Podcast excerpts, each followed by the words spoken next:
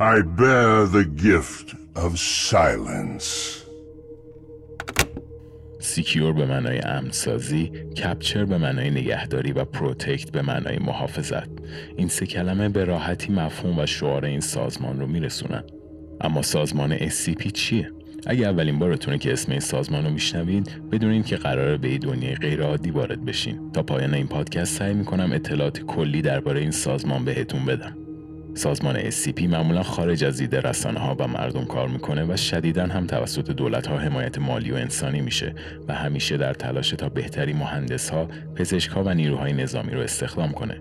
وظایفی هم که به این گروه ها محول میشه اغلب خیلی خطرناکه و سر کارشون با پدیده ها و موجودات غیر عادیه. این موجودات که معمولا می‌تونن طبیعت و مفاهیم اطراف ما رو تغییر بدن یا حتی بشکنن در انواع مختلف و میزان خطر یا حتی فایده های مختلف ظاهر میشن. فعلا خیلی وارد جزئیات نمیشیم. اما بدونید که تمامی این موجودات و پدیده ها یا فعلا اونایی که شناخته شدن دارای یه سری مشخصات ثبت شده درون سازمان هستن که توسط کارکنان سازمان ثبت و نوشته شدن. و برای راحتی و حفظ اطلاعات به هر کدوم یک کد مخصوص داده میشه که ما هم رو از این به بعد با همین کد خطاب می‌کنیم. تا اینجای کار حدود 4000 SCP کشف شده که سعی می‌کنم درباره جالب ترین هاشون صحبت کنم. هر SCP دارای کلاس مشخصیه که میزان کنترل پذیریش رو تعیین می‌کنه.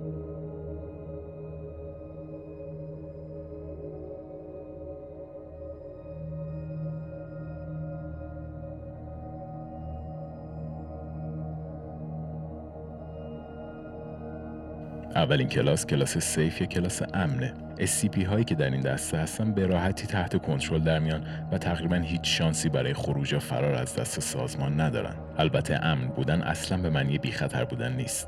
به عنوان مثال SCP-205 یک کلیده که می‌تونه هر قفلی رو صرف نظر از شکل یا اندازش باز کنه. کلاس یا دسته اقلیدوس SCP هایی هستن که نسبت به دسته قبلی نیازمند نظارت و سختگیری بیشتری برای نگهداری هستند کلاس کتر گروهی هستند که تقریبا تحت کنترل در آوردن و نگهداریشون غیر ممکنه و اکثرا بسیار خطرناکن.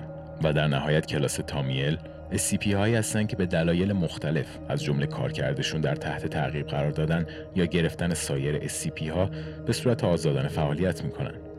این گروه جز نایابترین و محرمانه ترین SCP ها هستن و از جمله اونها میشه به SCP 2003 اشاره کرد که گفته شده می‌تونه انسانها رو در بازه های زمانی محدود در آینده جابجا کنه.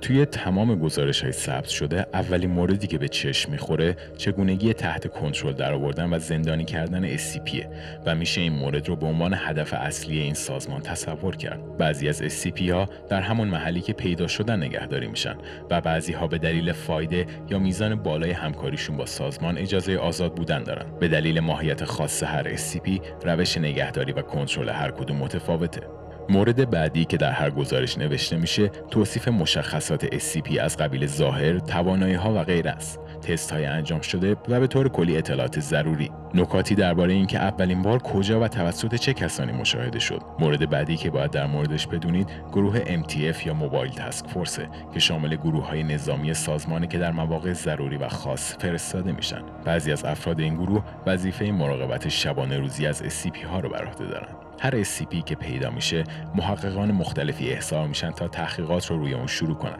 البته برای خیلی از SCP ها این کار غیر ممکنه و حتی بعضی مواقع سازمان تصمیم می‌گیره تا یک SCP رو به جای زندانی کردن نابود کنه. هرچند که این مورد تا الان خیلی کم اتفاق افتاده.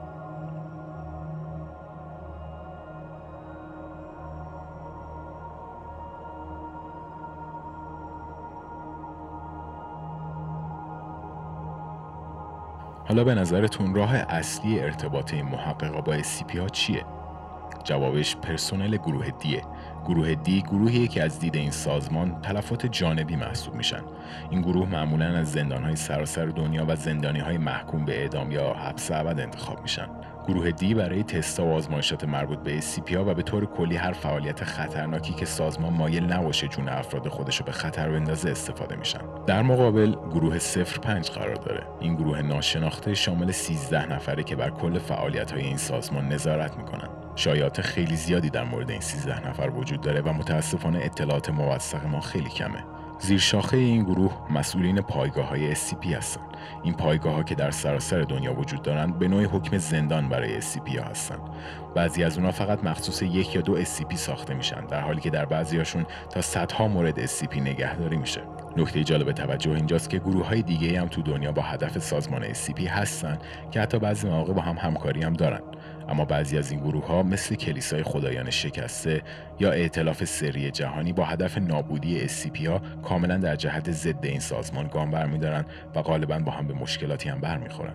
تا اینجای کار سعی بر این بود که اطلاعات پایه و مهم رو در اختیارتون بذارم تا با دید بازتری به جهان SCP ها قدم بذارید. در قسمت های بعدی گروه های دیگه به SCP های مختلف رو بررسی می‌کنیم. پس اگه علاقه من به این سبک داستان ها هستید حتما ما رو به دوستانتون معرفی کنید.